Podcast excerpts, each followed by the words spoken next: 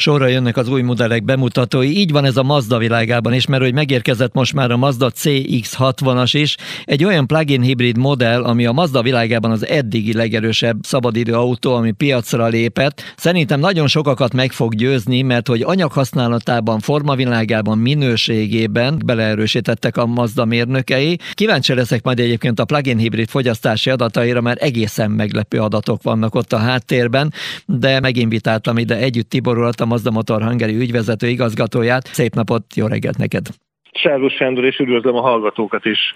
Mert óriási esemény ez a Mazda házatáján, hiszen évek óta nem mutattunk be teljesen új modellt, illetve hát az MX-30 elektromos autónk volt az, amit pár évvel ezelőtt bemutattunk, legutóbb újdonságként, és két éve teljesen új modell nem volt. Ez a modell, ez meg nem egyszerűen egy teljesen új modell, hanem a Mazda új korszakának a jelképe hiszen a Mazdának 2030-ig terjedően van egy átalakulási stratégiája, amelynek során a legjelentősebb japán prémium márkává akar válni. És hát ez az első olyan modell, a CX-60, ami egy óriási lépés ebbe az irányba, tehát teljes mértékben a prémium modellek teritoriumára lép. Nem közvetlenül célozza meg mondjuk a elterjedt német prémiumokat, hanem valóban egy Mazda értékekkel rendelkező, nagyon is japán prémium autó akar lenni.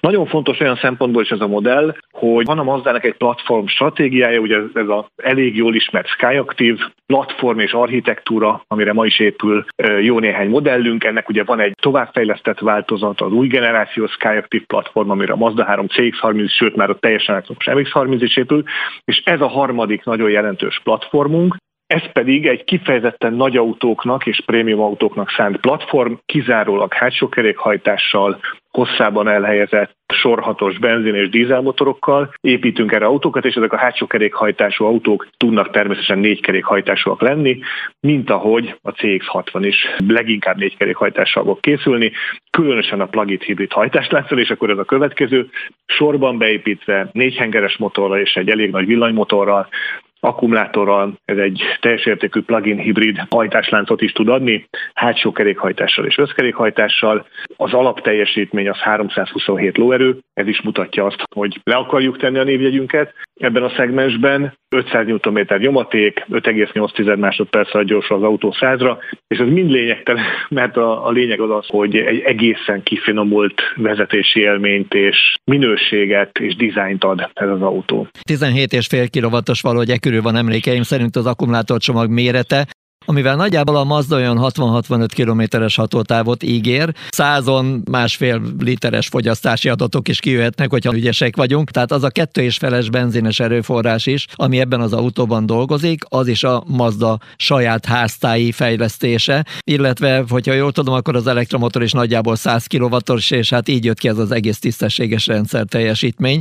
Ha megnézzük a formavilágot, egyébként nem egy hivalkodó, nagyon-nagyon modern formavilág, hanem inkább megpróbáltatok egy kicsit a konvenciókra rámenni, egy ellenben kimondottan elegáns lett. Valóban nem akart elrugaszkodni a jelenlegi Mazda dizájntól, a kodó, a mozgás lelke design filozófiától, és hát ugye ez egy crossover arányoknál valami ilyesmit jelent, mint amit a CX-60 mutat. Élőben azért ez markánsabban eltér, sokan azt mondták, hogy olyan, mint egy nagy CX-5.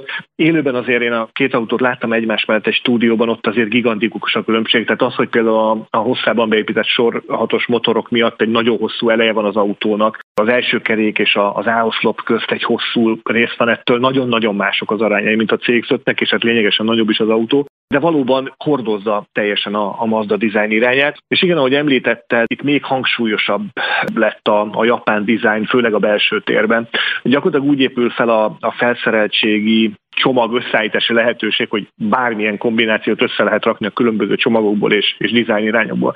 És aztán két irányba tud elmenni a dizájn, az egyik az egy ilyen prémium japán irány, különleges japán textilekkel, bőrökkel, juharfa betétekkel, ami ugyancsak a, a textúrája a fának, a felületkezelése is nagyon japános, a különböző fémeknek a, a textúrája is ilyen, a, a textileknek a varrása egy ilyen tradicionális japán varrás tartalmaz, tehát kifejezetten ez a, úgy hívjuk mi, hogy a takumi felszereltség az ezt az irányt közelíti, és a másik ilyen csúcsfelszereltségi irány az pedig a Homura, ami egy sportos, fekete, belül bronz, texturált matfémek, és kívülről is egyébként matfekete és nem krómelemekkel díszítjük az autót. És van összesen talán hat csomagunk, különböző biztonsági, vezetéssegítő, komfort és Bose hang felszereltség, sőt van nagy panorám üvegzető, amit elhúzható. Tehát ezek az opciók viszont tetszőlegesen rakhatók a négy design irányhoz, tehát ezzel is egy teljes szabadságot akarunk adni a vásárlóknak. De még egy fontos dolog van, előbb ugye a teljesítményt az első részben említettük, a másik a vezetési élmény, amit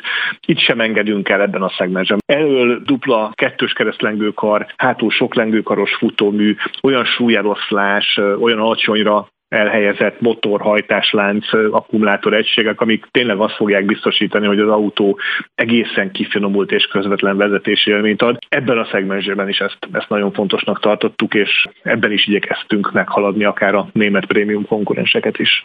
Szóval mindenképpen egy érdekes autó született, kicsit belevarázsolták azt a japán hagyományt, amire ők nagyon büszkék, és egy különleges belső teret alakítottak ki így aztán az autóban.